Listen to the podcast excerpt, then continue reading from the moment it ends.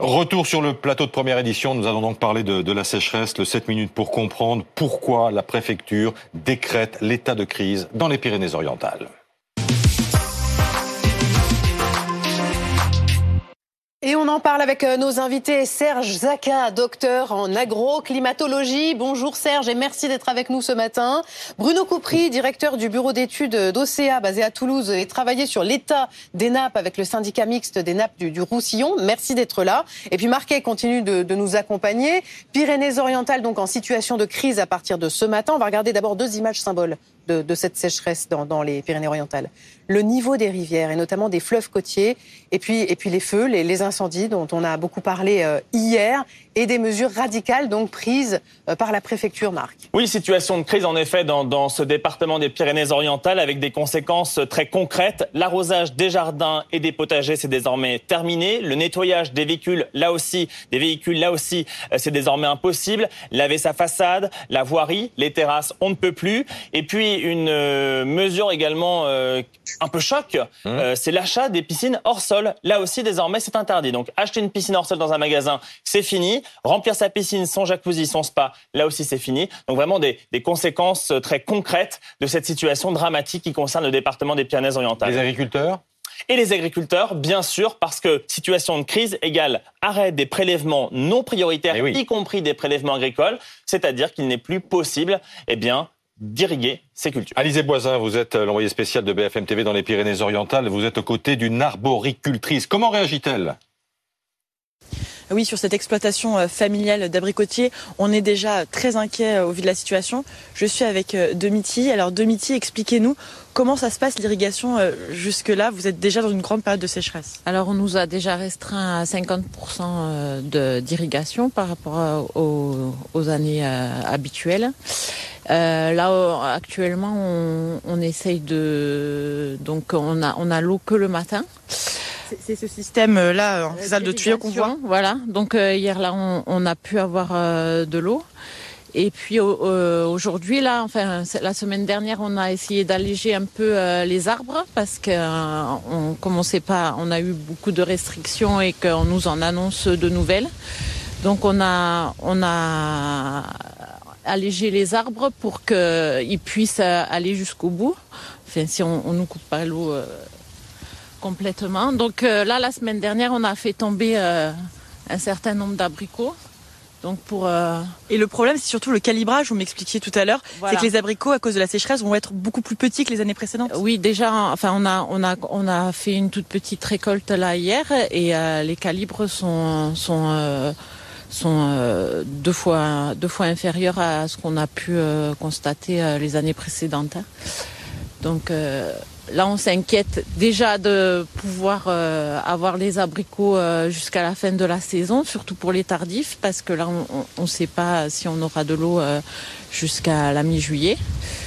Et pour le moment, on est inquiet.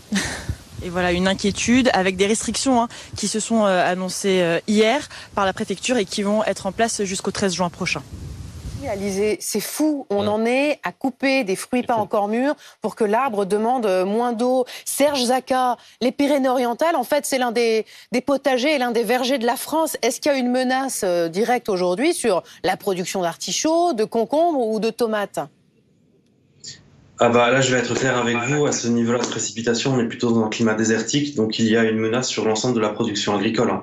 que ce soit les abricots, que ce soit les pêches, que ce soit les concombres, les aubergines, les tomates, les grandes cultures, même si on a très peu là-bas. Il y a une, menace hein, de soit sauter carrément une saison, puisque lorsque des agriculteurs voient l'état hydrique de leur champ, ils ne vont pas forcément s'amuser à planter des légumes euh, puisqu'ils pourront pas les récolter jusqu'à la fin.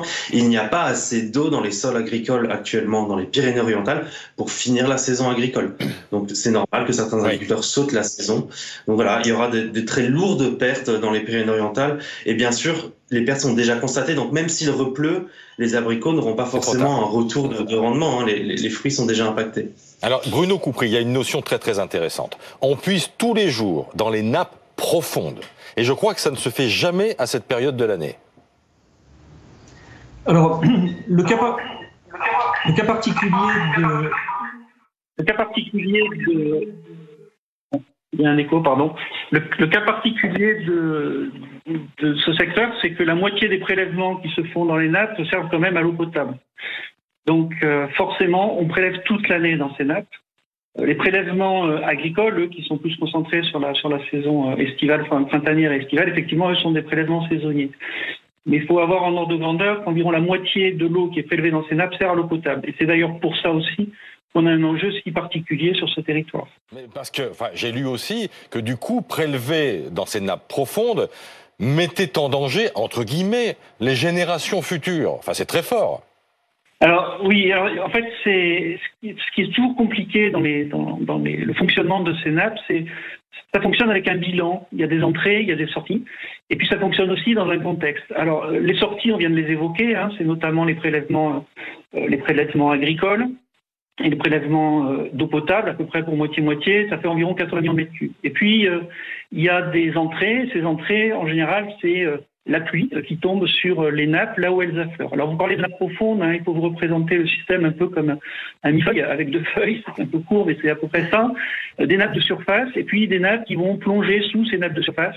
Et ce grand système-là est très aquifère, c'est-à-dire qu'il contient beaucoup d'eau, c'est pour ça d'ailleurs qu'il est exploité, il est accessible sous les pieds de tous les gens qui habitent dans la plaine.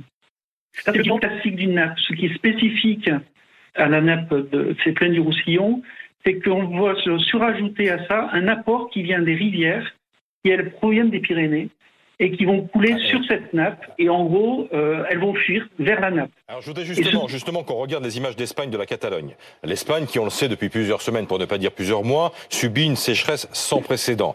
Le réservoir de Rialde n'est qu'à 5% de sa capacité.